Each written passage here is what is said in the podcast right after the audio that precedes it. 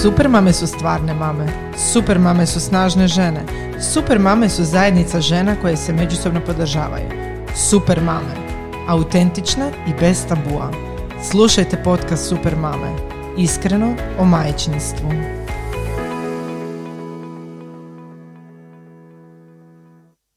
U kojoj ste vi sad fazi? Ja sam u fazi trenutno da psujem od kad se probudim ujutro, ono kao... Evo još jedno jutro, jedva čekam. Onda dođu njih dvojica. Dobro, ti si u nekoj dobroj, rekla si nedavno da si u dobroj fazi. Jesam. Aha, mi opet počinjemo pričat kao je, za da, nas prošli. Ali ovo ćemo, onda... nema veze, ovo ćemo sve staviti unutra. Pa da, i ovo moji psovanje. Ne, uglavnom, da, u dobroj sam fazi, ajde recimo, iako naravno ima uvijek trenutaka kad se izludi i to. Da. Ali dobro, puno mi je lakše nego prije. Da. Tim dobro, Sonja, ti možda da si samo s Lukom osjetila bi to, ali imaš Šimuna koji je još u onim godinama, ja mislim... Čekaj, Šimun je na... Tri, da. Tako je pa ima 3. Da, to je to, njih dvoje su zapravo tu negdje.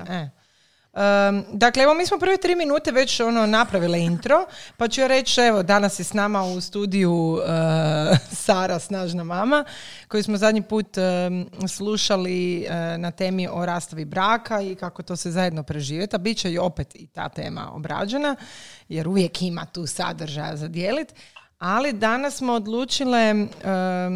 Martina, o čemu smo danas odlučile pričati? Ja sam sad skroz zaboravila od ovog cijelog intra. Danas ćemo pričati o grižnji savjesti mama. Martina gleda, znači Martina, da ovo vidite. Martina gleda šalabahter i ne zna kao... Mislim, imamo sve tri šalabahtere. Da. Čujete. Čuju se. Tu su. Martina se smije, ugasila je zvuk, tamo smije se. Nema gašenja zvukova, Martina. Želimo te čuti kako si se rekaš sa strane. Ne. Pa da, kao što si rekla, pričat ćemo malo o toj grižnji savjesti, o tome koliko smo samokritični kao roditelji i malo o odgoju djece. Proći ćemo neke razne teme, ali prvenstveno ćemo se fokusirati malo na tu uvijek prisutnu grižnju savjesti. Tako je. Zapravo smo na ideju i želju da razgovaramo došle s obzirom da si ti nedavno objavila, Sara, na svom Instagram profilu jedan, kako je ono, čekaj, sad nemam tu pored sebe, ali objavila si baš, mislim da je naslov bio tipa osjećamo li grižnju savjesti kao roditelji. Ili tako nešto bilo? Ne, čekaj, sad moramo pogledati. Ja bi si isto trebala Da, trebala sam laptop. Ne. Ovaj dio ćemo izbrisati. Jesam li grozan roditelj? Ja ne znam ni ja šta pišem, brate mili. Jesam li grozan roditelj? Meni je taj dan bio izrazito težak dan što se tiče moje roditeljske uloge. I onda si mi ti došla s tim onak, Isuse, znači meni treba odgovor na ovo pitanje. Jesam li ja grozan roditelj? Koliko se zapravo često osjećate kao grozni roditelji? I postoji li nešto naš... Pola vremena. Postoji li neko mjerilo koliko si dobar roditelj i koliko si loš roditelj? Ja ću iskoristiti, Sara, još nisi stigla priča. Čekaj, ako ja sad odgovorim na ovo pitanje, dalje ne moramo imati podcast. Ne moramo više imati podcast, da. Pa ne razmišljam. Onda ćemo odgovor na ovo pitanje staviti za kraj, a ja ću svoju teoriju reći. Moja teorija je da si mjerilo za to koliko si dobar roditelj je broj lajkova na Instagramu. Definitivno. Broj lajkova, koliko te puta ekipa šerala i onda koliko si ti puta to rešerao, kako si ti zapravo dobar roditelj. Pa onda sam ja zapravo grozan jer imam lajkova. A koliko si loš roditelj, to je koliko puta si snimila slučajno na storiju da svoje dijete gleda iPad. Tako je, da. Slučajno, kao ne, to nije iPad, to je ploča na koju sam ja pisala pričicu. I on čita, pa trebaš to tako predstaviti. Pa je, da. I onda postaviti vaše dijete, ne zna, s 3 godine čitati. To je to. Pa moje dijete zna sve zastave, zato jer ih je naučio na YouTube-u. Eto vidiš. Iako sam ja sjedla pored njega, ali dobro. Nema veze. Saro, ajmo sad biti ozbiljne, pa ti nama, hoćemo li ostaviti ovo pitanje za kraj? Postoji li mjerilo koliko smo dobri ili loši roditelji? Za početak, pa ćemo objasniti i onda ćemo zaključiti. Može. Ja bih rekla da smo mjerilo mi sami, točka. Mm-hmm. Niš mi nisi sad odgovorila. Kao to svi znamo, a ne znaš, okej. Da, pa evo, jako će se puno toga ispreplitati, jer sve je zapravo pomiješano i da, evo ne znam od kud bi krenula, ali prvo što mi je sad palo na pamet kad ste postavile to pitanje, zapravo tipa učimo od roditelja sigurno neke stvari, mislim ne sigurno nego to je činjenica. Da. I sad onda mi kad lijepo učimo od njih, imamo neko iskustvo kako nam je bilo lijepo ili kako nam je bilo grozno. Uzmemo to iskustvo kad odrastemo, onda tijekom odrastanja čitamo knjige. Kad smo mame i trudne, onda čitamo brdo knjiga i želimo biti najbolje osim na svijetu. Osim ako ste Martina i ja, nas dvije ne čitamo. Mi ne čitamo knjige. Dobro, onda si zamišljala. Zamišljala, ne možeš se isključiti. Znači, želiš biti... I onda u tim idejama već stvaramo idealne slike sebe. Tako je. Zato kažem da smo mi. I onda i super mi je zapravo, neki dan sam promišljala o tome kako smo svi puni savjeta. Mislim, savjeti su onako, da, svi polazimo iz svoje uloge i to je tako. I onda malo je, ne bih rekla da je greška, ali je pogubno kad savjet uzmemo kao svoju istinu. I mjerilo. Ali dobro, to je sad rad na sebi i procjena društva, ali doći ćemo do grižnje savjesti. Da. I onda sam htjela reći da sa tim čitanjem knjiga ili zamišljanjem dobijemo dijete, odnosno rodimo i nikad ga do sad nismo imali u životu, a mislimo si da kao, pa ne znam, misliš si možda da je lako ili misliš si... Niko te ne može na to pripremiti, a mi sami od sebe očekujemo da smo spremni. Da. Zato sam rekla to mi i onda kad pošizimo i kad imamo grižnju savjesti, onda se lomimo jer nismo dosegli tu svoju idealnu sliku. Da, to je istina. Da, i mislim da zapravo, mislim, jako je teško balansirati između očekivanja od društva koje nam je... nametnuto. Da, i sve je dostupnije. Zahvaljujući svim ovim korisnim društvenim mrežama. Onda imamo očekivanja naših roditelja, onda imamo partnere koji su ili isti ili drugačiji, nebitno, ali su druge osobe i da imamo isti stil odgoja, nismo jednaki. Da. I onda imamo ta svoja mala bića koja su totalno kontra od onog što bi mi htjeli da budu. Da. I onda na kraju dana i onda mi radimo, imamo svoj posao, imamo odnos s partnerom, imamo frendove i sve bi mi to balansirali. I onda kad oni ne spreme se za 5 minuta kako smo zamislile, nastane show. Da. I onda tu onako uvučkaj karakter osobe, jel, recimo staviš moj karakter koji je, svi me znate, svi me znate da sam jako mirna i tiha, puna razumijevanja. I upakiraj to sa 2 djeca koji se neće obući u 5 minuta i onda dobiješ roditelja koji sebi nakon što je doživio nervni slom kaže Isuse, kako sam loša je. Da. Kako sam loš roditelj. Martina, pričala sam bila Sari. Ako se sjećaš, proljetos je to bilo. Bila si tu u Zagrebu. Bile smo na balkonu. Ti, ja i naši dečki. Ali, pazi, to je tako jedna uobičajena normalna situacija gdje sam ja tebe točno, vidjela sam sebe u tebi.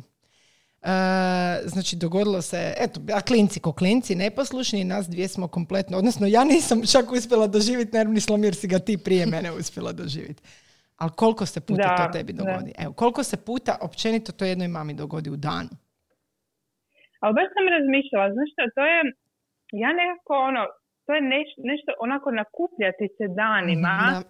Znači, to su neke male sitnice koje te ne poslušate, pa ja sam uvijek pokušavala kao prvo kako kažu, spustite se na njihovu razinu, pričajte, pokušajte objasniti, ali vidiš, kad tako pokušavaš par puta i nema nekog feedbacka. Nema rezultata. Ja sam nekad pokušala sam stvarno poslušati neke savjete, ali koji nisu nažalost polučili nekim rezultatom. I onda ti se to tako skuplja i taj umor dok ti baš ne dođe do neke granice kad jednostavno reagiraš kako u biti ne želiš reagirati. Naravno, ja nisam nikad svoje dijete niti ozlijedila niti to, ali vrisnem baš se zaderem. Još ako ti je neki loš dan ili nešto, evo ja sam sklona tome da se derem. Ja isto, da. Sa djetetom. Ja isto, da. Baš to što si rekla, da.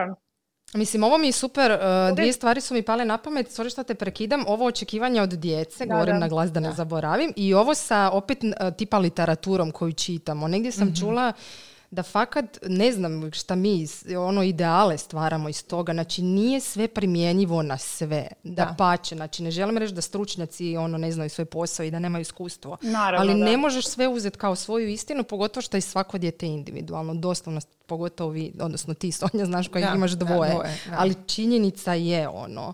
A drugo, ovo što si ti Martina rekla, očekivanja od djeteta, i to sam isto htjela spomenuti, ja imam jako visoka očekivanja od svojeg djeteta. Mm-hmm. Prvo zato što sam sama s njom i onda automatski imam, daj me malo pusti na miru, i općenito sam slobodnjak i onda to mi je onako sve zakomplicirano zajedno i onda očekujem od nje da me kuži i onda u nekim bezveznim ono nevinim reakcijama ili u ovim šizama. Da. Znači ona, ne, ali to nije, znaš ono, kad mi mislimo, kaj nećeš mi slušati, ono, a on ptičice u glavi. Ali ne sad, zato kad te ne voli ili mrzi, ne zna, Isuse, on ne zna upravljati svojim emocijama, ako već zna, odnosno, ako poznaje emocije, još sigurno ne zna upravljati. Mm-hmm. Ono, predškolarci nema šanse. Da. I to mi je baš bilo kad sam nedavno imala tu šizu jutarnju, onak, ona fakat to ne razumije. Da, evo, to što si rekla, to se meni događalo sa Lukom, da sam ja imala dojam, pošto oni, znaš ono, u nekim situacijama, pretpostavljam svaka od nas, vidi u svom djetetu ono nekakav napredak i ti se onak iznenadiš, wow, pa ona to razumije, ili on to razumije, pa ono, odrastaju. I onda se uhvatiš u situaciji da kažeš vlastitom djetetu daj se prestani ponašati kao da imaš 4 godine, što sam ja izgovorila svom djetetu od 4 godine. Da. I rekao, Isuse moj Bože, znači moje očekivanje od mog djeteta je da on mene razumije kao da pričam al Paris s nekim. Ono, i ko je u banani? Mi! Kužiš? I sad smo već došli do grižnje savjesti. Gotovo, podcast je završio. A ne, ali evo, reci Martina. Ja kad odvrtim film malo unazad, ja vidim da kad je on bio manji, da sam ja možda bi zaista previše od njega očekivala da on razumije neke stvari koje zaista nije mogao tada razumjeti. I evo, zbog toga mi je, ne, ono, je, žao mi je što sam možda u nekim trenucima mogla sam bolje reagirati, ali evo ne znam, mislim na kraju krajeva nije sad da je mu je ostavilo neke posljedice ili ne znam šta, on je sretno dijete, zadovoljen je, ali znaš, ono uvijek misliš trebala sam bolje. Da. Mislim, ja uvijek kad dođemo na to, ono trebala sam, ja si onak, mislim jednostavno, ali ona, ja fakat, da sam znala bolje napravila bi bolje. Je, ono, to je isto. Mislim, to je onak lako možda reći, onda kad nekom kažeš, joj daj molim te, ono, te tvoje spike, ali fakat je ono, mislim, danas znači nešto drugačije i on je drugačiji i možeš postupiti. Da. E sad, mislim, ono, krive drine se mogu ispraviti. Nekad. Pa da, u biti ja sam primijetila da je moj problem što sam, znači ja sam jako samokritična.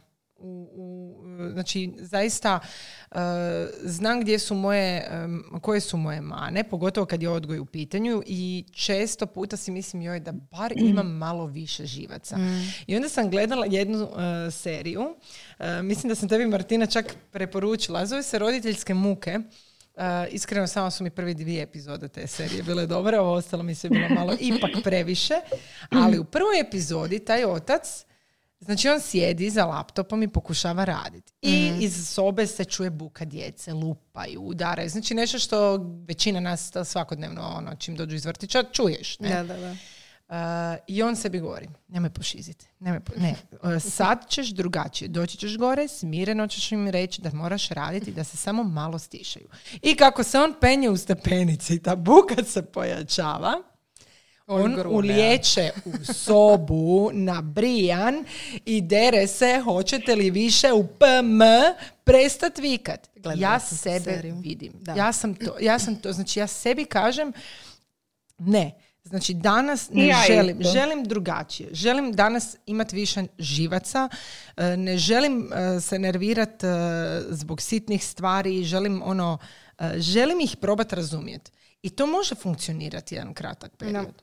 ali ja ne mogu protiv sebe, moja narav je takva da naprosto, evo ja ne znam, ja to ne mogu iskontrolirati. Ja jednostavno kad vidim da nemam feedback nikakav, gotovo.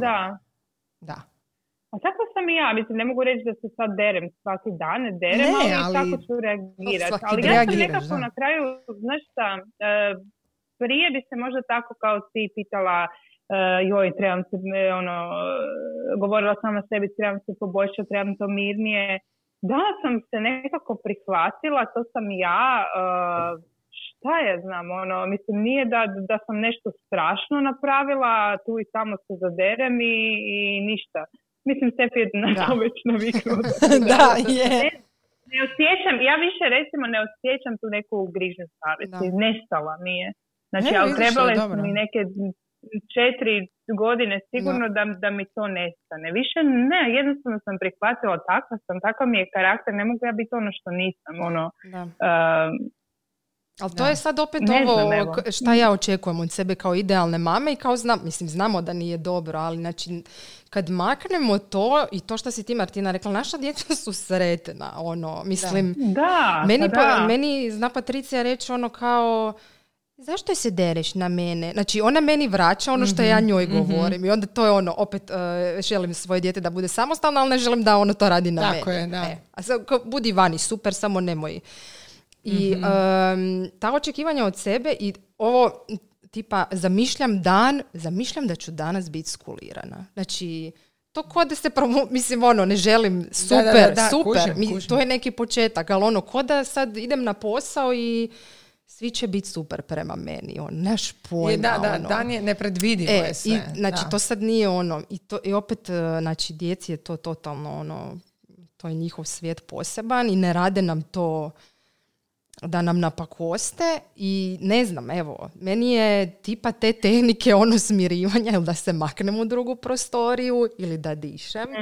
Ili meni je u tim trenucima znalo, ok, kaj meni sad ne valja, pusti nju sad, ono šta, znači, tipa očekivala sam da se spremi u pola sata, onak ne može jer i dijete. Onda ću odvesti u štramplama u vrtić, boli me đon. Ne znam, nešto ću napraviti, negdje, ali to tipa granice, isto možda grižnja savjesti povezana s granicama, da mene ne boli kad ja postavljam granice. Ne znam koliko je to vama. Kako misliš ne boli? Tipa da imamo grižnju savjesti zbog granica koje si postavila. Da. Nedavno sam pričala s jednom klijenticom o granicama i ona mi se žalila kao u stilu, joj, strah me da on neće moći izdržati te moje granice, zabrane, šta god. Da. Znači, nije to sad, ono, granice jednostavno, ono, postavljanje nekih prioriteta i ja njoj kažem, koliko tebe bole granice koje ti postavljaš svojem djetetu? Znači, šta rade popustljivi roditelji? Ja ću izgubiti ljubav svojeg djeteta i dajem ti sve. I to je ono, pa nek dijete zna da me živcira to. Nek dijete, znači, kad Patricija škripi po podu igračkom, ja kažem, molim te prestani, ne mogu slušati taj zvuk. Ono, ili joj uzmem iz ruke ako nastavi. Znači, kao ono, šta, neću ništa govori da ga ne povrijedim. Pa da, onda će on povrijeđivati jednog dana druge. Ali misliš li da je to iz razloga što smo bombardirani sa svih strani? Znači, ja znam da smo mi sa svih strana bombardirani s onim što roditelj ne bi smio raditi. Pa to je, znači, to je meni, znači, to je, ajmo se sad postaviti recimo da smo mi djeca. To je ono kao, probaj djetetu reći, ne, nemoj to raditi, nego nađi nekakav afirmativan način da mu objasni. Ajde ti meni afirmativno to objasni, zato jer meni je isto pun kufer govoriti, slušat, ne, nemoj ovo raditi, ne, Sonja nije dobro, ne, prenervozna si, ne, preglasno je, ne, mislim, ja se isto onda osjećam, ok, čekaj, samo malo stani, ja više ne znam onda što ispravno treba napraviti. Ja sam onda izbombardirana između tog, spusti se na nivo, pokušaj sa razgovorom, ako ne ide razgovor postavi granice, kako da postavim granice, brate, ovaj me ne doživljava ništa, ja se onda počnem derat i totalni kuršlus. Ja mislim da je sve to normalno, da je splet svega, da oni moraju vidjeti kad mi poludimo. Mislim, ja mislim da je fakat stvar u tome čega ima više. Ako ima više brige i njege i razgovora Mislim, to je ono ko da ih ustakli, to je ono stakleno zvono, ako dijete nikad neće vidjeti kakvi smo mi. Tako zapravo. Je, mislim, ja isto njegujem razgovor. Ja kažem nekad, pretjerala sam, ali me smeta to i to, rekla da. Sam ti. Ili tipa dogovor nam je neki, ono, dogovor, imat će strah od riječi dogovor, ono. Kužiš, dajem joj, ali nekad jednostavno ne želim objašnjavati, brate mi. Ili nekad mi se navečer ne pjevaju pjesme, kažu mi, umorna sam, žao mi je, pjevaj si sama. Da, tako je, ja isto. Ali drugi dan ću joj posvetiti ono... Ali vidiš, znaš, ja osjetim grižnju savjesti. I to je meni problem. Znači, ja ovo sad što da. Ste vi rekle. Znači, meni se dogodi. Ja sam Luki nedavno rekla, i to sam jedino rekla bez grižnje savjesti. Znači, on je htio da se igramo. Ja sam mu rekla, ljubavi, slušaj, ja tebe volim i ja mogu tebi čitati pričice. Ja s tobom mogu pogledati crtić, ja s tobom hoću ići šetat, ali ja s tobom ne želim sjediti na podu igrace. Zato jer ja nisam tvoja prijateljica s kojom se ti igraš sa autićima. Ne mogu, ja to ne mogu. Znači, meni u trenutku kad ja to moram raditi, a radila sam jako dugo vremena iz grižnje savjesti, jer kao moje dijete to ipak traži od mene, i onda čuješ ono, pa sad su mali, pa sad uživaj, pa to će nestati, pa znam da će nestati. Ono, ali, znaš, ono, ne mogu, kužiš, ne mogu, ono, meni isto treba, ja želim leći na kauč i uživati u njih dvojici dok se igraju. Da. Njih dvojica, ne ja s njima, ili Ivan, ili ne znam, evo sad ćemo se, ne mogu. Znači, jednostavno sam premorena i hoću, to što si ti rekla, želim bez grižnje savjesti reći, ok, mama je sad umorna, vi se igrajte, a ja ću vas samo gledati.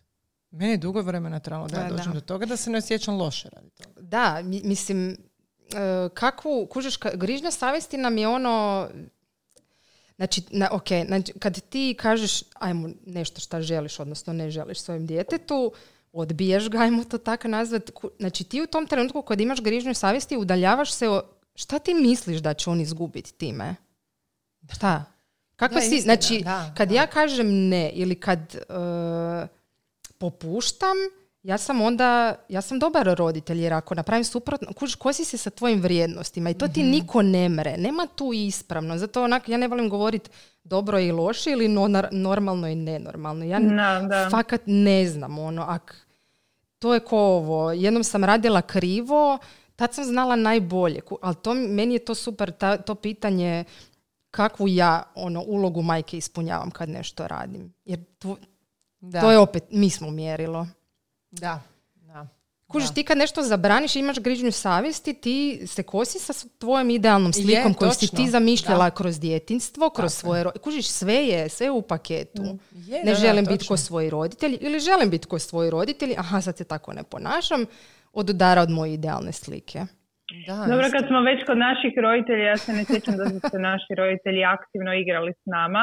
Ja mislim da ovo današnje sve nesigurnosti vrlo, ono, jako puno proizlaze isto sa društvenih mreža. Jer provodite kvalitetno vrijeme s djecom, nemojte im davati ekrane, budite prisutni, pričajte i tako dalje.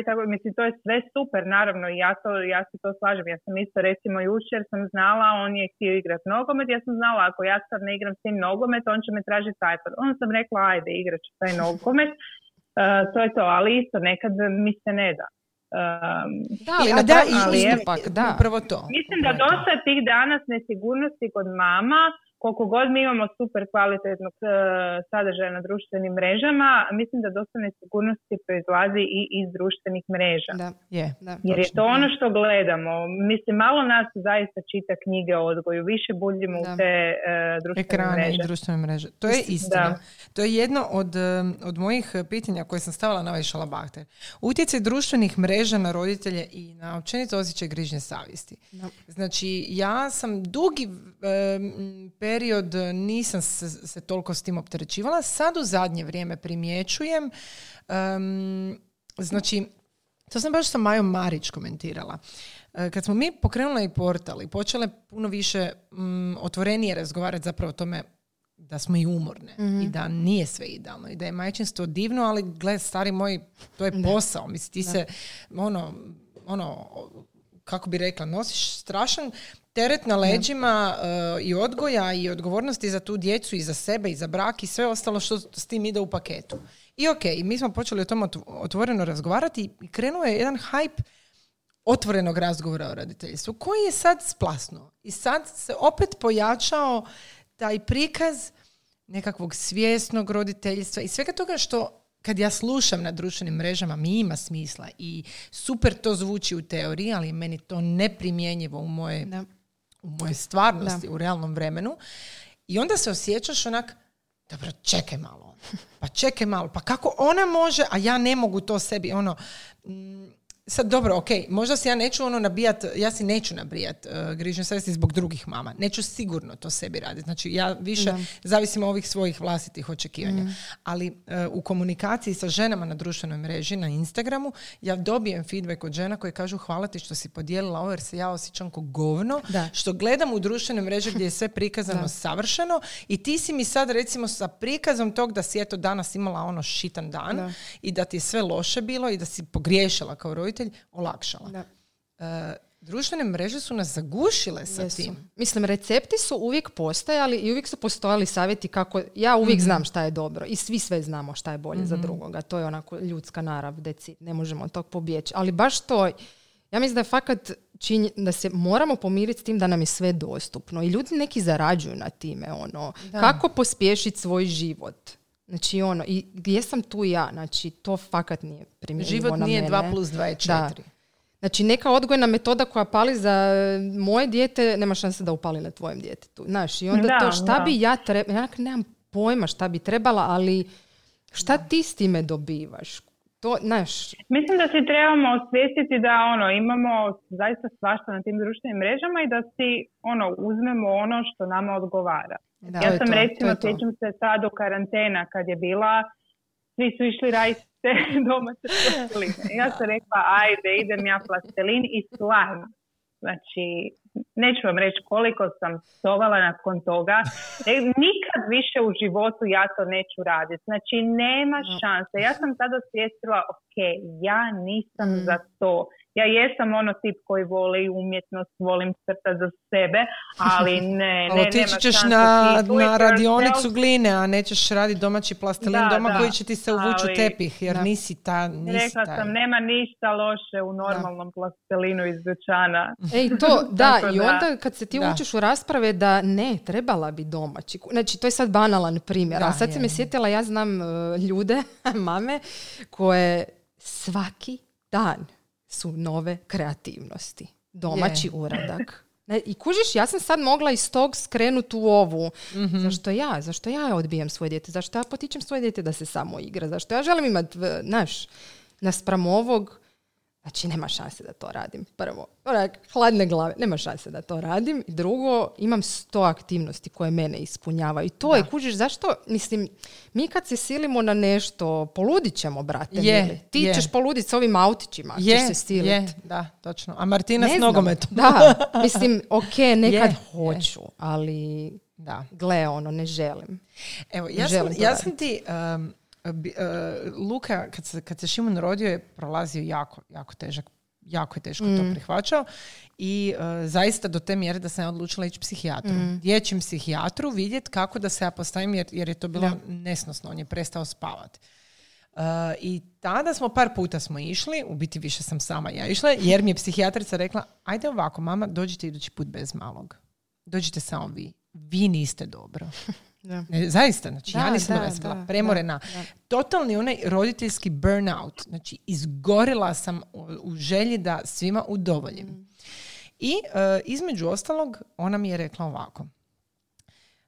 Znači, nemojte sjediti na podu s djetom i igrati se. Ne morate to raditi. Možete doslovno staviti igračke djetetu u kuhinji dok vi kuhate ručak. I dovoljno, jer ste vi u blizini s tim djetetom. Znači, zašto smo mi došli u tu fazu da ja moram sjediti i aktivno se igrati? Pazi, ne sjediti i promatrati, nego aktivno. Ja bi sad trebala ja sam mogla. Čekaj, to ne mogu. Ja sam prošla tu fazu kad sam se ja tako igrala. Ja to ne mogu napraviti. I to su očekivanja od društva. Mislim, ja znam mame, kad su ljetni dani, onda vrtićke mame iz grupa dođe. Znači, ne pitam ju. Sama pristupa i otvara mi se. Evo, jučer sam imala ručak pa koji sam mogla iskoristiti za danas, znate, nisam stigla. Znači, ta žena je meni toliko opravdanja dala. A ja si mislim, onako sam kimala glavu, ali misli si koliko, i to su zašto opet, kako radimo? Ti imaš ideju, ideal, mislim, ok, znači imaju, ali koliko se ubijaš s tom idejom. Jer ako to ne napraviš, sve će propast. Slažem se. Da, ja sam isto recimo oko tog ručka uvijek sam očekivala prije da to bude svaki dan sve svježe, svaki dan ono, ali ne znam, jednostavno sam trebalo mi godine da ja to osvijestim i da neću stvarno svijet propast ako on pojede picu ili ne znam, ili ako ga odvedem na Happy Meal u McDonald's. Ali kažem, to je ja mislim neki proces da ti treba, zato si možda sa drugim djetetom nekako opuštenija upravo zbog toga nego sa prvim, ne znam. To je opet mislim, ono iskustvo, da sam tada bila ovako kao što sam sad, ono, sigurno bi i meni bilo lakše. Da.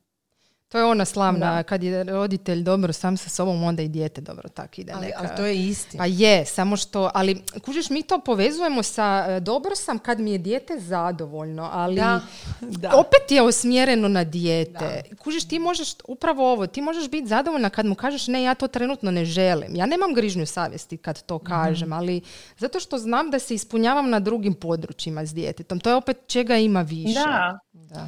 Ali kažem, to nije mjerilo. Nekome je mjerilo, dobar sam roditelj kad mlatim dijete. Znaš, zato je, ne možemo sad, mislim, naravno da je to loše, ali zato ne volim, to su te ideje koje mi jednostavno uzgajamo cijeli život. Ne postoji kalup savršenog roditelja, ne postoji kalup savršenog djeteta. Da. I zato ti mene umara na društvenim mrežama slušati recepte za te kalupe. Zato jer ja ne vidim svoje dijete. Znači, moj Luka neće crtati. On neće crtati, on nema interes za crtanje. Sonja, unfollow. I to je istina. I to je istina, iako, znaš, ono... Znam. Mene to interesira. Mene interesira čuti drugu stranu. Mene interesira čuti nekoga ko drugačije možda pristupa svom djetetu. Ali onda se dogodi situacija da onak slušam i onak... Da ti to postane mjerilo. Ili pomislim ovo, čak mi ne postane mjerilo, nego pomislim ovo. Sereš. Ja se ispričavam. Ali ja pomislim sebi, kako ti sereš. Evo, lažeš da je to tako. Lažeš, sigurna sam da ti stavim skrivenu kameru, da si danas opsovala jedanput. Ili možda nisi opsovala, ali si viknula i ono, okrenula si, tresla se i ne znam šta. Ne mora svaki dan to biti, naravno. Ne mogu shvatiti. Znači, ne želim prezentaciju roditeljstva kao nečeg što je prekrasno, savršeno i svi smo mi idealni. Da. Nismo. Znači, a baš te to uzrojava, vidima. Ma jako me to uzrojava. Ne, guši me, zapravo me to guši, kužiš. Baš ono, znaš, ja onda Martinu, nazovem Martinu, kažem, jebem ti našta, dosta Martina mi više svega. O, gdje nas dvije se, ono. Međusobno, ali onda shvatim... Možda da... Kaj? Da vam polovaš koji profil. Pa kužiš. A dobro, je i to, ali znaš, ali s druge strane želim biti samo kritična, jer onda znam. Jer ja sebi onda kažem ovako. Ta žena zapravo pozitivno, znači ta žena ništa loše ne priča, recimo, na primjer. Znači to je sadržaj koji nije loš, znači on neće polučiti loše rezultate niti kod majke, niti kod djece ako uspiješ to primijeniti. Ali zašto onda ona meni stvara grižnju savjesti? Upravo to, baš sam ti htjela reći. Znači, ovo zvuči da grozno, ali koji je tvoj problem onda? Kužiš, ja isto unfollowavam neke ljude i onda kad ih onak, zašto oni mene živciraju? Kao, ja nešto nemam, zašto? Pa mene to smeta. Da. I opet smo na tom. Opet smo na tom. Kužiš. Zato jer sebe donekle gradiš. Opet je problem zapravo u nama. Tako je. Da. Zato jer sebi gradiš idealnu sliku majke, koja je kreirana od tebe kao tebe, od prijateljice koja prolazi isto, od nekog s društvene mreže ko priča o svemu kako je idealno i od stava struke. Da. I od roditelja od kojih smo učili. Tako mislim. Je, i od roditelja. Mislim, to je normalno. Znači, prvo onako ne postoji, znači ne možemo ne zamišljati idealno. Znači, idealno zamišljamo u svemu. Ono, ne samo i u muškarcima, sve, i u svemu, sve, i u prijateljstvu. Posao, kakav dan želiš danas. Znači, sve zamišljaš. I kužiš i onda se to kosi i onda, znači, zato mjerilo smo mi sami. I naravno da poludiš i dobro imat grižnju savjesti. I grižnja savjesti je super.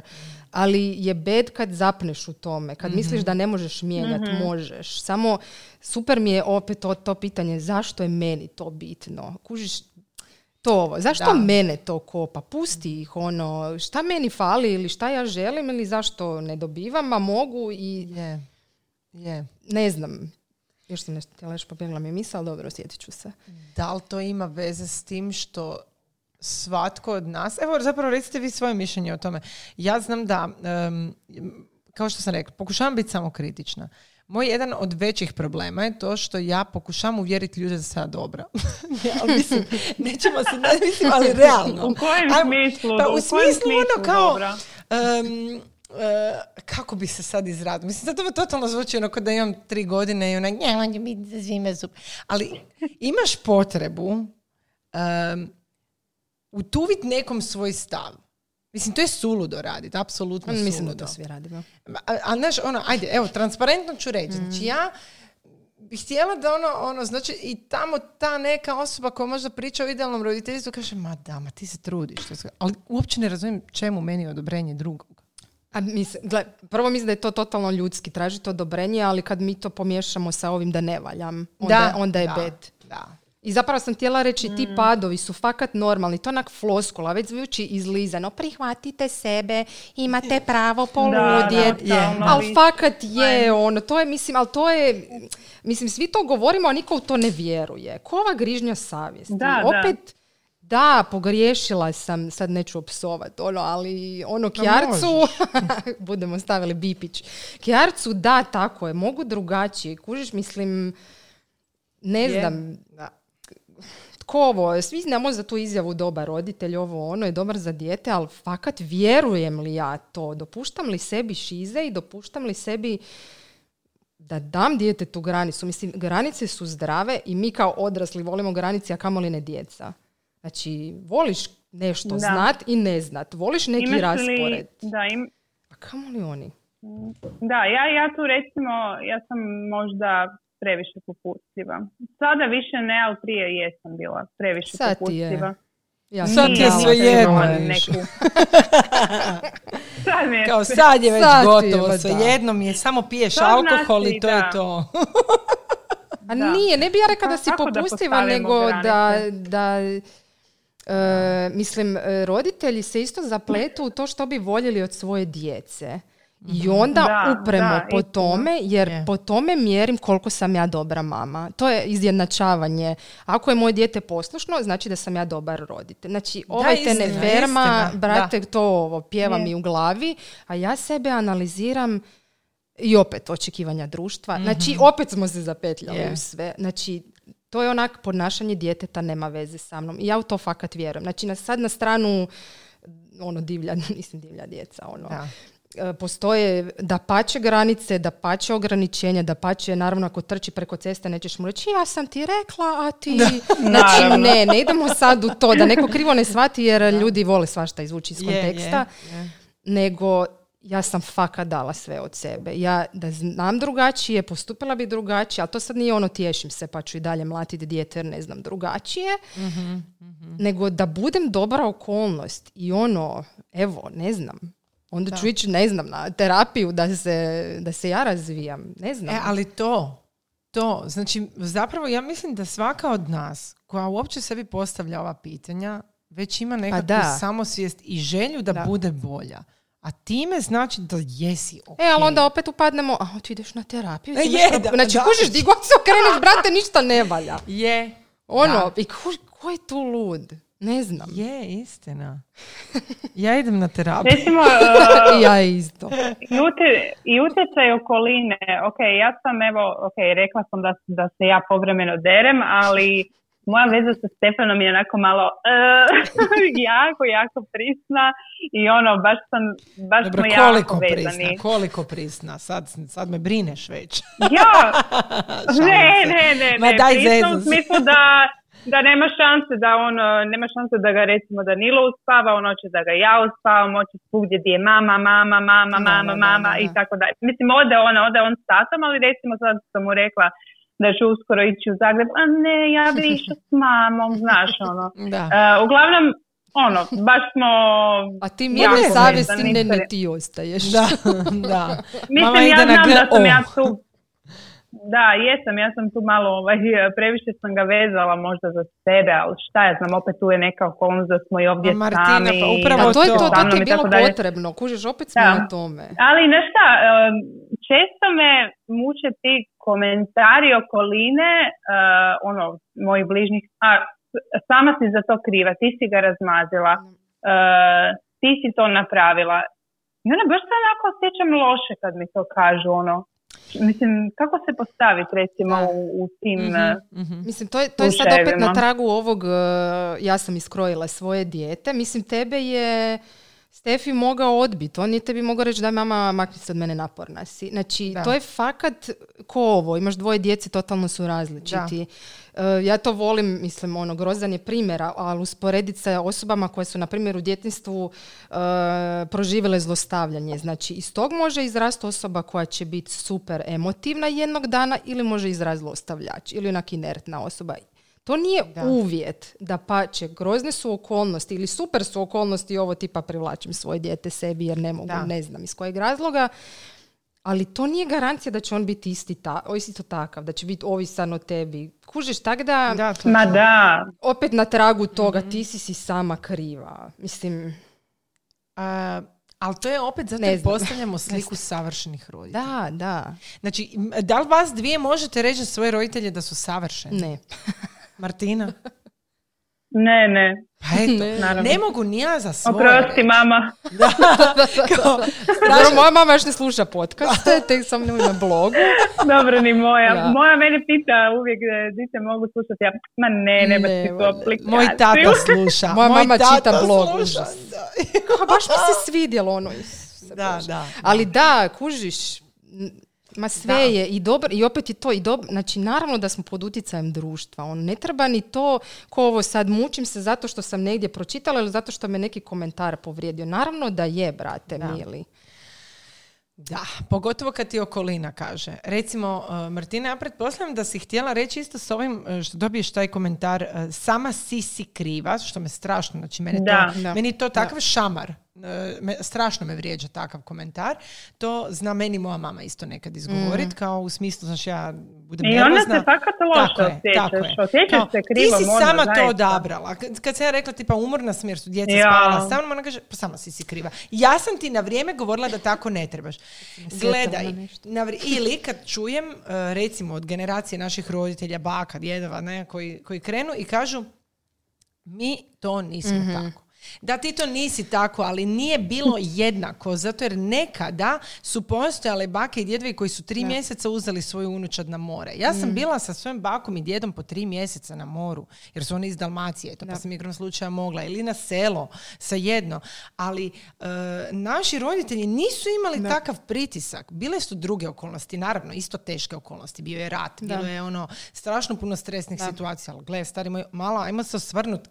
U kojim situacijama sad mi živimo? Da, jako u kojim okolnostima mi sad živimo? Da. Znači, od stresnog posla, od virusa, zbog kojih se ne možeš družiti s ljudima. I onda ti, evo, recimo, sad malo skačem, ali moram ovo izgovoriti. Znači, mi smo imali koronu. Mi smo 3 tjedna bili doma zatvoreni. 24 dana nismo mogli izaći vani. Zato je stalno netko bio bolestan, ali nismo izlazili vani, neovisno o tome što je, recimo, moj Luka nakon 10 dana mogao, jer smo htjeli biti odgovorni prema i susjedima i tako dalje, jer nikad ne znaš da li možemo nekog zaraziti. Djeca su bila 24 dana zatvorena u stanu, bez objašnjenja zašto oni ne smiju izaći niti ispred zgrade. Znači, to objasni djetetu od 3 godine i 5 godina. I onda dobiješ, recimo, komentare da si prenervozan. Da zašto ti dijete gleda YouTube? Nevažno YouTube. Zašto ti gleda ekran? Zašto ti djeca previše skaču i smetaju susjedima? Znači, mi smo postali, recimo, taoci našeg stana. Mi jako smetamo našim susjedima. Znači, jako dugo sam se ja s tim mučila. Mi smo slali kolače, mi smo slali poruke, oprostite, dragi susjedi, znamo da vam je teško. Dok ja nisam došla do faze da je meni moja psihijatrica rekla, dobro, jeste li vi normalni? No. Jeste li vi normalni? Što vi sebi radite? To je, opravdavanje za svoje postupke. Koji ti je jarac? Moja djeca su živahna. Moja djeca su normalna djeca koja su stvorena da bi skakala, trčala, igrala se, vikala, smijala i sve ostalo. Moja djeca su normalna. Ja. A to što mi živimo u zgradi, a stari moji živi još milijardu drugih ljudi, jednako im smeta. Da, jako je teško shvatiti da ne možemo biti u ulozi drugih ljudi. To je ovo, ja znam bolje i znači da nam je identična situacija, nije jer smo različite osobe. Da. I onda ovo, kako ti to možeš i tu počinju i savjeti i sve ostalo. Ali, na primjer, sad si me sjetila s roditeljima, nedavno sam ja... to isto bila nekad, možda ćemo se dotaknuti toga, ali tipa kak ja potičem samostalnost kod Patricije, mm-hmm. i onda zapravo kada je ona prema meni samostalna, onda ja poludim, ali uglavnom. I ja znam da trebam to dozirati, jer ona kad u nečem upre, radije pustim, ne sad mm-hmm. Kažem, granice postoje, ali radije pustim nego da se sad jednostavno to napravi, idemo dalje. I tako ona htjela zatvoriti vrata od auta i bio je moj tata pored nas i ja sam njoj rekla, ajde zatvori vrata, ona je naravno onako na pola zatvorila da ti opet moraš. A tatin komentar je bio, eto, i onda se pitaju kako su djeca nešto. Mislim, moj tata je super s njom i podržavajući, hvala Bogu, pomažu mi. Ali evo, i to je sad, i to su te postavke naše u glavi. U njegovoj glavi je, rađe ću se izderati, ne dopustiti, pa makar dijete vrištalo, nego se prilagođavati. Da. I to, mislim, ovo je sad banalan primjer, ima puno gorih, ali opet on zna bolje. To je u tvojoj glavi. Ako meni ovo odgovara, ako je meni previše mog djeteta, ako ću ja nju ostaviti, znači ona je navikla spavati svugdje, ako ću ja nju htjeti ostaviti sve krvi, onak s 4 mjeseca sam je već ostavila, jer inače bi, ne znam šta bi napravila samo i sebi, znači to meni treba. I u početku su mi se ljudi čudili kako si mogla ostaviti dijete. Sad mi govore, viš kak si ti znala uzeti vrijeme za sebe. Onda se zapitaš, daj se odlučite jeste li za ovo. To ti je čisti pokazatelj. Prvo sam bila grozna mama koja ostavlja dijete, a ja sam se išla mentalno odmaknuti jer bi poludila, a sad sam super jer upravo, pa brate, evo kako si ovo dobro sad rekla. I to ti je mjerilo, daj se odlučite kaj vam odgovara. Točno. Martina, evo upravo sad, ovo što si rekla, znači ti sad osjećaš grižnju savjesti jer imaš jako povezan odnos sa Stefijem. Znači, s jedne strane će ti prigovoriti zato jer je on previše vezan uz tebe. S druge strane, kada si znala izgovoriti, recimo za ljeto, napisati kolumnu da hoće konačno otići na plažu bez djeteta, dobiješ komentare. Šta si ga rodila? Sebi. Da. Šta ste uopće radile? Pa nisu djeca gadgeti. Pa naravno da nisu djeca gadgeti. Zašto mi u komentiranju djece, općenito majčinstva, moramo prije svake kritike ili svega kako se mi osjećamo reći onu prvu uvodnu rečenicu. Prva uvodna rečenica koja znači, kako zvuči? Ja jako volim što sam mama i ne bi to nikad mijenjala. Zašto ja to moram reći? Pa to se podrazumijeva, čovječe Bože. Ne prva uvodna, to je zadnja. Prva i zadnja. Ali ne bih mijenjala za ništa na svijetu. Mislim, to se podrazumijeva. Ako si normalan roditelj, to se podrazumijeva da obožavaš svoje djece, da to ne bi mijenjala. Ali sjećam se isto jednog komentara, znaš, na tu kolumnu, mislim, bilo je puno. Jedna je napisala, ajme, pa meni nema ništa draže nego igra se po cijeli dan u pijesku sa kanticama, lopaticama. Znači, to je super, okay, ali cijeli nema, ali meni treba. Ko kak imaš majke odgajateljice, ja, brate, ili se ne mogu zamisliti.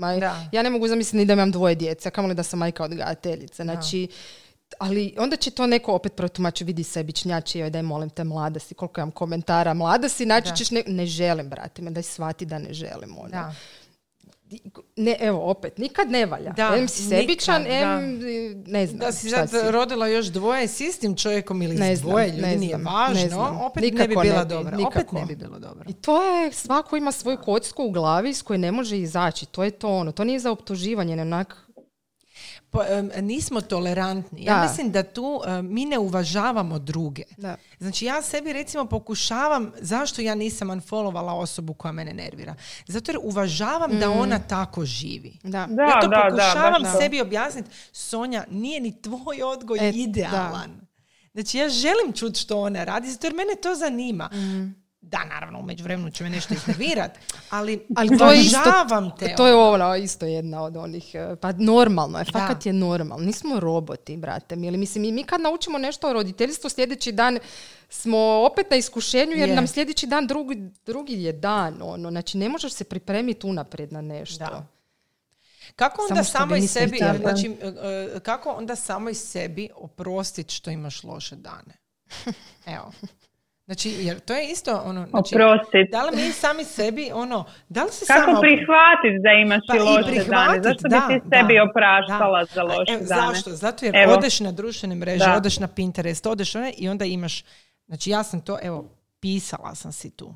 afirmacije za pozitivne afirmacije za roditelje, afirmacije za oprost samo i sebi. Znači, evo, znači ne, nisam se zapisivala kao prijedloge da stavimo, nego kao primjer. Ja mislim da sam ja jednom napisala kolumnu, mislim da je bila za Super 1, baš ono, u biti mi smo svi su dovoljno dobri roditelji, ono, pogledaš to svoje dijete na kraju dana, mislim,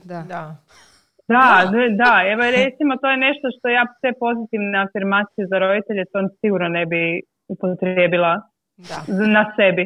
Da. Recimo da čujemo jednu. Nisam htjela ni čitati. Ja sam samo vidjela članke. A vjerojatno ono, ja sam dovoljno dobra. Kao prosti sama sebi. Ja sam pročitala prvu rečenicu i to je bilo prosti sama sebi i diglo mi je tlak.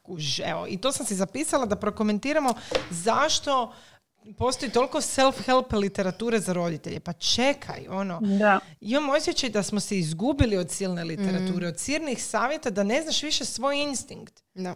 Ja zato nisam htjela čitati knjige. Gle, stara, ja želim svoj instinkt, da moje dijete, ne znam, ono, pa daj, di se to negdje, zaboravile smo na to. Da. Mislim, ne znam, tipa ono, evo, nemam odgovor za afirmacije, ali sad si me sjetila na, mislim, prvo, kak ja govorim Patriciji ono kao svaku večer, govorim joj ti si hrabra, ti si vrijedna, ti si pametna. Sad je došla u fazu da šta znači hrabra se, onda ja izmišljam, bratim ili da je prilagodim na 3 godine i dalje ne razumije, ali nema veze. I onda sam se, to sam baš na neki story nedavno napisala, ja to nikad sebi nisam rekla u životu. Nikad, ja sam to samo sebi izgovorila, meni je to, ja nisam vjerovala u to. Mm-hmm. To je baš sam onako, ajme meni, znači afirmacije. Mislim da, ne znam, ne govorimo ih ako to ne vjerujemo o sebi, ali opet da bi počeo vjerovati, da, moraš mu ih početi možda i izgovarati. Tipa ja kad sam se razvela, znači mislila sam o sebi sve najgore, znači ono katastrofa, dno dna, ja sam si lijepila po kući papire sa ne znam, voli, hvala, dobro si, tako to, zato što nisam vjerovala u to, ali sam htjela postići napredak. Možda na neki način tako, ono, čisto da si onak kažeš u redu je da je ovako, nemam pojma. Onak možda dopustiti samo i sebi neke trenutke. To ovo. Da, želim na cugu s frendicama i želim da mi dijete prespava kod bake, ne znači da sam loša. Da. Možda, ono, mislim, misli nas mijenjaju i mislim da ako bar nešto što ne vjeruješ počneš govoriti, počet ćeš vjerovati s vremenom. Htjela sam reći, imaš obrnutu isto, znači postoji i ona situacija u kojoj netko tebe doslovno može uvjeriti da nisi dovoljno dobar. Da. Može. Zato jer moć uvjeravanja je nešto fenomenalno. Da. Znači, ti zaista imaš primjere oko sebe ljudi u kojima partneri jedni druge uvjeravaju da su loši. Da. Da. Dok ti ne počneš vjerovati da si ti loš, to tek vidiš sa odmakom od te osobe koja je toksična. Ali ti kad si loše, da, mislim ono, težimo onda se okružemo odmah i negativizmom. A dobro imati u ovom sve metežu i tim društvenim mrežama naći podršku. Da. I to je i kad si u banani i kad ono, svakakvih životnih priča ima i meni prvo što padne na pamet, onako kružite se ljudima koji barem, podrška, da, makar bilo 2 ljudi, brate mili, ali ti bez nekog ko te razumije, nekad to fakat nije partner, onda nađi frendicu koja će te slušati. Ne znam, mislim, naravno da nije jednako. Da je bitno imati podršku partnera, ali nađi nešto, brate. Ono, znači, imamo moć maknuti se od toga. Ti kad se zafilaš u to grozan sam, imam grižnju savjesti, mogla sam drugačije, ajme kako će moje dijete biti, naravno da o sebi misliš da si loš. Točno. Znaš šta, mislim da su roditelji više, da smo puno više skoncentrirani na ono što loše radimo nego na ono što dobro radimo. A mislim da, ne ono što mislimo da loše radimo. Mislim da se, da ono, da osvijestimo koliko stvari zapravo u danu su dobre, ono, bez obzira na to, ok, što se nismo igrali s autićima na podijeli, što sam viknula, mislim da na kraju svi radimo zaista super posao. Da, i koje ti je, ono kad si fokusiran na van, ono šta ti je mjerilo, ovo izvana i to društveno ili kak si ti s time, ono ja fakat vrijedim, ne znam, tak, mislim, znam da je, pogotovo ovo, znači mi smo stvarno nabrojale toliko toga pozitivnog šta radimo, a fokusirane smo šta bi još mogle promijeniti. Ja mislim da je to ljudska narav, ti možeš dobiti i nedavno smo se nas dvije, Saro, dopisivale oko toga. Možeš dobiti, ma znaš što znači, 100 pozitivnih komentara. Da. 100. Martina, nas dvije smo se ono već na koži naučile koliko te volja. Dobiješ jedan loš komentar. Pazi, to je nepoznata osoba i tebe to dodirne. Da. I ti više razmišljaš o tom negativnom komentaru nego što razmišljaš o svemu pozitivnom što si do tad primila od drugih ljudi. I tu je možda... Ali kad smo već kod pozitivnih komentara, Sonja, jel tebi neko nekad dođe i kaže, ne znam, od tvojih bližnjih, stvarno super mama, bravo. Ne. Takve komentare se jako rijetko dijele. Super, ali pazi sad ovo, meni, ja znam, rijetki su naravno, ali ja i dobivam, a moja, ma ne, nije to tako. Znači, kužiš, očekujem od sebe da budem samopouzdana i onda na kompliment kažem opravdanje. Pa brate mili, jesi ti, znaš, i opet smo na ovom, pa daj si to je opet to. Ja sam nekako, uvijek očekivala da mi neko da komentar, joj vidi, znaš, ono, i, ono, možda sam jednom nekog čula, joj da, ono, kao sama, bez pomoći, bez baka, deda, znaš, kao bravo, ono, to bi mi stvarno tada kad sam bila jako usamljena u majčinstvu, ono, tih prvih godina, jako bi mi to dalo samopouzdanje, recimo, kad mi je to neko rekao. Mislim, to je bilo vrlo, vrlo rijetko, ali htjela bi da sam to recimo češće čula. Nije to sad da ja sebe hvalim, nekom je teško i koji imaju ono bake i dede blizu, pa im je teže nego meni, kužiš. Nego ono, ali bilo bi ljepše čuti malo te pozitivne komentare od okoline. Da, točno. Da, slažem se. Potrebno nam je, to ti je ono komaženje. Mislim, pa i tvoje dijete očekuje da ga pohvališ. Pa sad ti pogledaj koju ti benefit imaš kad ti pohvališ svoje dijete. Da. Koliko je ono ponosno na sebe, koliko ono motivirano dalje raditi pozitivno i dalje se recimo lijepo ponašati ili nešto lijepo napraviti. Ako ti mene stalno kudiš, ako ti stalno govoriš što ja krivo radim, ja postajem frustrirana, ja postajem nervozna, ja sam nezadovoljna. Da. A koliko mi puta djeci u danu kažemo ne i onda se čudimo kaj šiza. I to je istina. Samo što o tom razmišljaš. Ma znam. Znaš, ja se postavim ono kao, dobro, ja sam danas pretjerala, ono stvarno u nekim stvarima ono su bili samo djeca. No. Ono, zbilja, samo su bili djeca. Mislim, da, ono i kad se lomim, jesam li loš roditelj ili to, mislim, nisam, će sad zvučiti ono, da, boli me John, ono, ne znam, ona se i natila i plakala, ali to je već sad ono raspodnajem kad je dijete želi dobiti plać i kad je ugroženo, jadno sam mjesec dana. Znači, i to je opet ovo granice.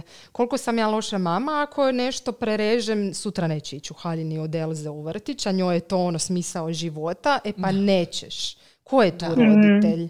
I to je ono, koliko ćeš a ne znači da sam ju ovo zlostavljala, ali, brate. Saro, ovo si sad dobro rekla. Ja u svim ovim savjetima danas više ne čujem tko je tu roditelj. Ja tu vidim samo ravnopravan odnos između roditelja i djeteta za koje ja osobno u sebi ne vjerujem da može postojati. Jer ako moje dijete može sebi dozvoliti da meni opali šamar, neovisno o tome što je to faza, jer ima 3 godine pa ne razumije, ali recimo sa 5 ili 6 godina kad već jako dobro razumije što to znači, da mi opali šamar ili da me pljune ili ne znam šta ili kaže neku ružnu riječ, a da ja, mislim, ja ne vjerujem u ravnopravan odnos roditelja i djeteta. Da. Ja ne mogu protiv sebe. Apsolutno ne.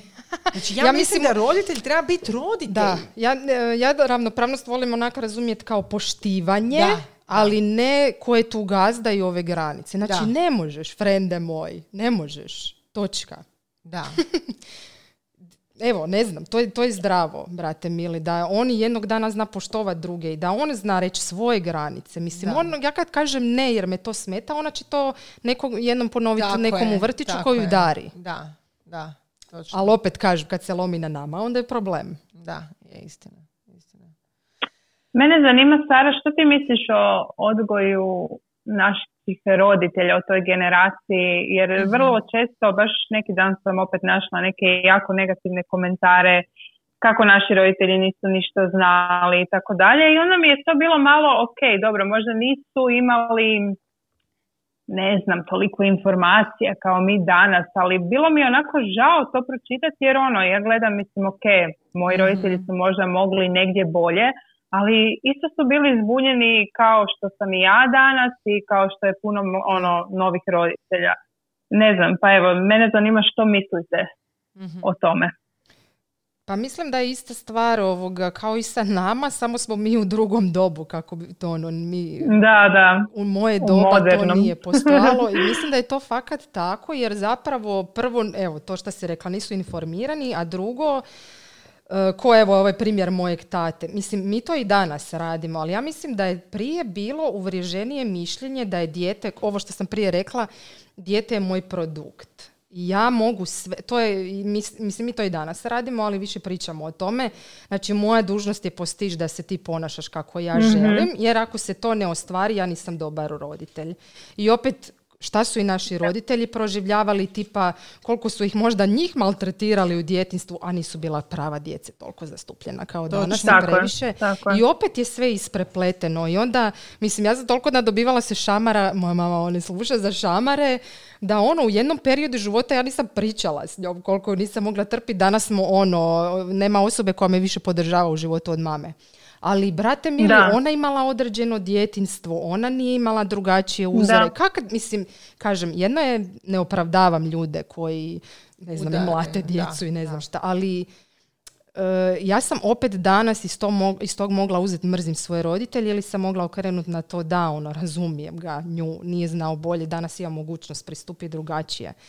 Tako da, ono, mislim da tu fakat igra i doba u kojoj su živjeli i znanje i šta su oni sve jadni proživljavali, taj rad, brate mili, ja ne znam kako bi bilo da su to sve proživjela. Da. Ali ta svijest, ono, ja nisam dijete, nisam ni ja lutka na koncima svojeg djeteta, imam ja svoje ja i mogu reći, nit je dijete moje lutka i to je... Ono, ako je ne, opet se vraćam, ako je neposlušno znači da sam ja loša, ali kad neugodno mi ispričavam se zato što moje dijete ne želi poljubiti nekoga. Neće, brate, ili se ja želim sa svima grlit, neću. Tako je, da. To nije, opet, znaš, nekome je to nepristojno, nekome, a dijete zna svoje granice. I opet imamo dva suda. Je, opet imaš dva suda, točno.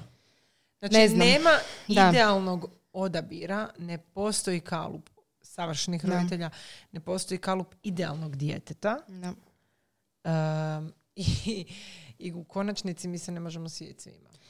Da, isto imam klijenticu koja silom želi, ovo je to, moje dijete je produkt i moja dužnost je postići sve to i mislim da tim upornim nastojanjem da oni budu naši mali produkti, mi ih samo udaljavamo od sebe. Da će mi oni jednog dana reći, na šta dosta mi te naporna si mi, brate mili. Ono, slušao sam te, više ne moram.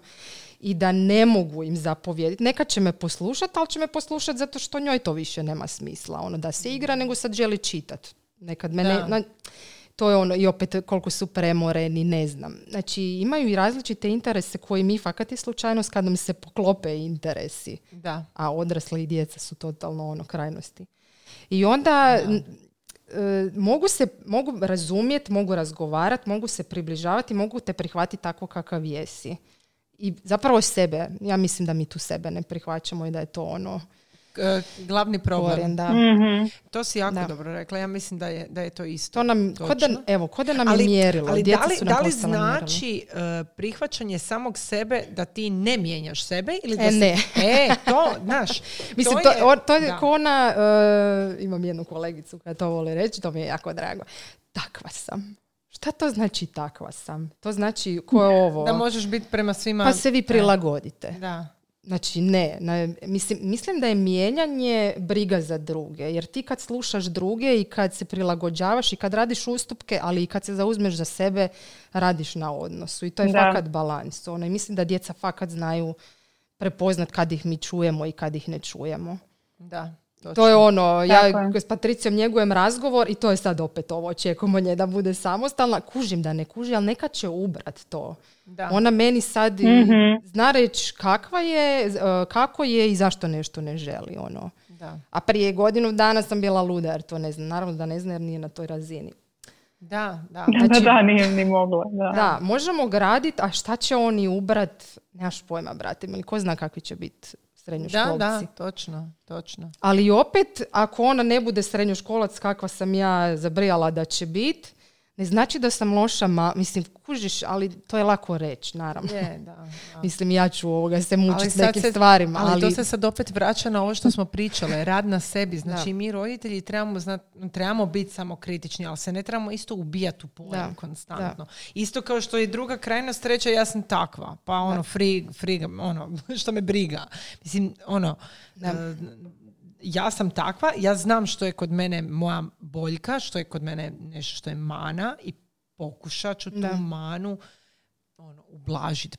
Promijeniti teško. Teško ću ja promijeniti nešto što je kod mene mana, jer sam ja takva sam rođena, ali ću ali potrudit ću se. To je to temperament, kužiš. Brate mili. To je temperament, ali ja ću probati raditi na sebi. Neću isključivo reći ako vas je. Mislim, nije ni poanta, ni jedne tipa psihoterapije nije poanta da se izbijeliš ko ploča i gradiš se na novo. Pa baš to. Znači, da. Mislim, ljepota života je baš što smo svi toliko različiti i to je normalno. To je najnormalnije. Naravno da ćemo poraditi na nekim stvarima koje bi zaista mogle biti bolje ili to što su nam neke mane, ali i to je ako pogriješim, ako pogriješim ne znači da ne vrijedim. I to je, meni su to i općenito u životu, ne samo u roditeljstvu. Napravila sam neku grešku ili tipa u poslu fulam, odmah sam glupa i ne znam. Znači, jel bi to ikad rekla svojim djetetu? Da, točno. Kužiš? Točno. Evo, tako da ali sebi ću to reći. Da. To ću sebi reći. Isuse, kako si glupa, Sonja. Evo, majke mi, ja ću to sebi reći. Da, a kad mi ona kaže, joj, smotana sam ja odmah. Nisi ti smotana. Pa to može ti nekad ispasti. Onak, bože, liječim svoje rane, brate mili. Kužiš, opet imaš dijete, moj produkt. Moram ga malo istraviti da ne bude... Znači, naravno da to radimo. Samo kad to pređe neki Evo, da. Kad pređe udaljavanje djeteta od sebe, to je. Treba se biti u nekakvim granicama normale, ali što bi bio zaključak? Mislim, već sati 10 pričamo. Što bi bio zaključak ovog svega? Što smo sad izgovorile. Mislim, nismo čak uspjele niti... Mislim da smo 40% toga prešle. Da, naravno. Majčinstvo i odgoj i kako sebe poboljšati, odnosno kako sebe prihvatiti takvim, je jako kompleksna tema. Ali što bi bio jedan zaključak? Tajna dobra. Budite nježnije prema sebi.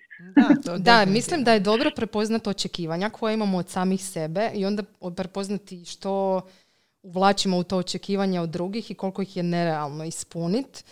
I mislim da je dobro tipa raditi na razumijevanju djeteta, to je on fakat to ne kuži, njegova percepcija i da vidimo šta mi radimo, ko da se gledaš sa strane, treći lik koji gleda ovu situaciju i reci da, danas mi je loše. Ko kad ja poludim jer želim da neko umjesto mene preuzme.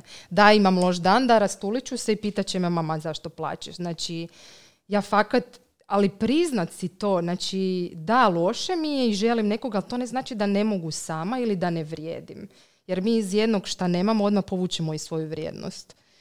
I ne znam, da to šta vrijedi za mene ne vrijedi za moje dijete i to možda je to zapravo moja istina nije njegova istina. Znači, dapače, želimo najbolje svoje djeci, želimo ispraviti neke svoje greške, to je sve normalno, uspoređujemo se, priznajemo, ne priznajemo padove, ali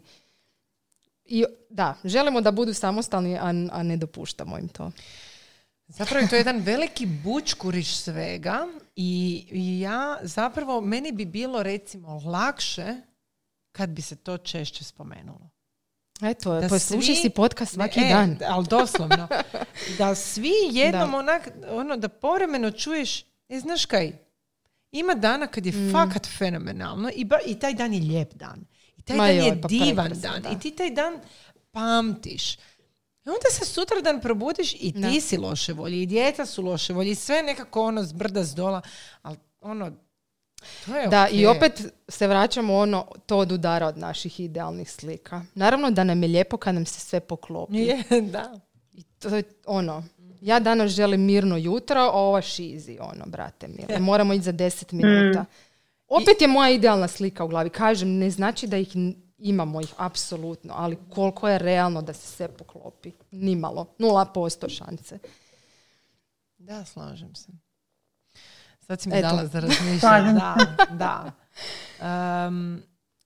Nadamo se da smo vam barem donekle malo olakšale da znate da evo, znaš, često puta nas kao super mame nazovu kao, odnosno pojam super mame se krivo percipira. Znači, mi smo nazvale portal super mame zato jer nismo savršene. Ali ti tako nekad treba taj tapšaj po leđima. Yeah. Znači, meni baš to što je Martina rekla. Treba mi da me neko kaže, stara, daješ sve od sebe. Ej, to je okej da popizdiš koji dan. Ali nađite si takve ljudi, stvarno. Takvi ljudi postoji i možemo ih naći. To je opet na kog ćemo se usmjeriti. Ono, treba mi podrška, ali onda ću ju i tražiti. Mm-hmm. Znači, nikome ne sili da budem, da slušam pokorno ove koji me kore stalno. Mogu se maknuti od toga. Da. Znači, nađi si bar jednu osobu, nemam pojma. Sve si rekla, ja imam tu sreću da imam Martinu, naše glasovne poruke, ne daj Bože da nam ima bilo koga. Da. Sad ćemo svako jutro, ti meni, ja tebi pošalji poruku. Danas si dobra mama. Mama, odlična si mama. Ali kako je zanimljivo, te super mame očekuješ savršenstva, onda vjerojatno i vi to doživljavate kad podijelimo nešto ovako negativno. Mm-hmm. Wow, kak si, onda je pak to snažna žena. Znaš, onak? Je. Jako nam se krive ta percepcija onoga što je dobro i što znači snažno. Da li to znači da si ti idealna i ono, svako jutro ti je savršen, svaki dan je savršen, roditeljstvo je tebe ispunilo maksimalno i ti sve divno, ili si stalno kukaš pa ono, ali u biti baš to, kako se mi osjećamo, tako i naša percepcija savršenstva se mijenja. Da, baš to. Kako ti gledaš na svijet, tako ti je. Da. Ko nam promijeniš pogled na sebe, pa se svijet mijenja. Da. Žene, naljepite si postit naljepnice dobra si mama. Pa da, frižider, čovječe. Na frižider i u kupaonu i na bocu vina. Ja sam super mama, da. Ja sam super mama. Da, baš. Da. Uglavnom, evo, naljepiti si svakako te postite. Ja ću si ih stvarno naljepiti. Stavit ću si u kupaonu, zato jer prvo tamo odem kad odem plakat. To je jedino mjesto gdje postoji ključ koji mogu, gdje se mogu zaključati i isplakat. Frižider je kao izvor utjehe. I to je to. Evo, hvala ti, Sara, što si sudjelovala u ovom, možda je ovo čak i najduži podcast koji smo do sad snimile. Nadamo se da niste zaspali. Ma nisu sigurno zaspali. A dobro, možda onako. Čudi me da se Zoom nije prekinuo. Eto, viš, zato je čak i Zoomu je zanimljivo. Da. Eto, hvala i nadam se da smo olakšale mamama koje se danas možda lošije osjećaju. A ove koje su savršene, da smo ih barem evo malo... A one ni ne slušaju. Da nam pokažu malo neku svoju... One će reći, ovo ne moram slušati jer ja sam savršena. Ja to već sve znam. Dobro, šalim se. Neka nam pokažu malo i onu stranu kaosa nekog njihovog, kako to postoji. Naravno da postoji, naravno. Svako od nas to ima, da. I svako od nas u ostalom u konačnici bira kakav će sadržaj prikazati na društvenim mrežama, što isto mi nekad zaboravljamo. Da i kad je savršen život, šta one... Da, dobivaju. Da. Isto ja želim biti. Mislim, ne znam, ali kako se prikazujemo. Tu si malo i sami trebamo razjasniti onak i što mi sami dijelimo s drugima. Ono, ne dijeliš uvijek najlošije dane i nije niti potrebno da se dijele uvijek najlošiji dani, ali se to trebamo svijestiti. Da, svi ne prikazujemo sve baš kako to zaista je u životu. Uglavnom, evo, hvala vam i do slušanja. Pozdrav, eto. Aj bok. Bok.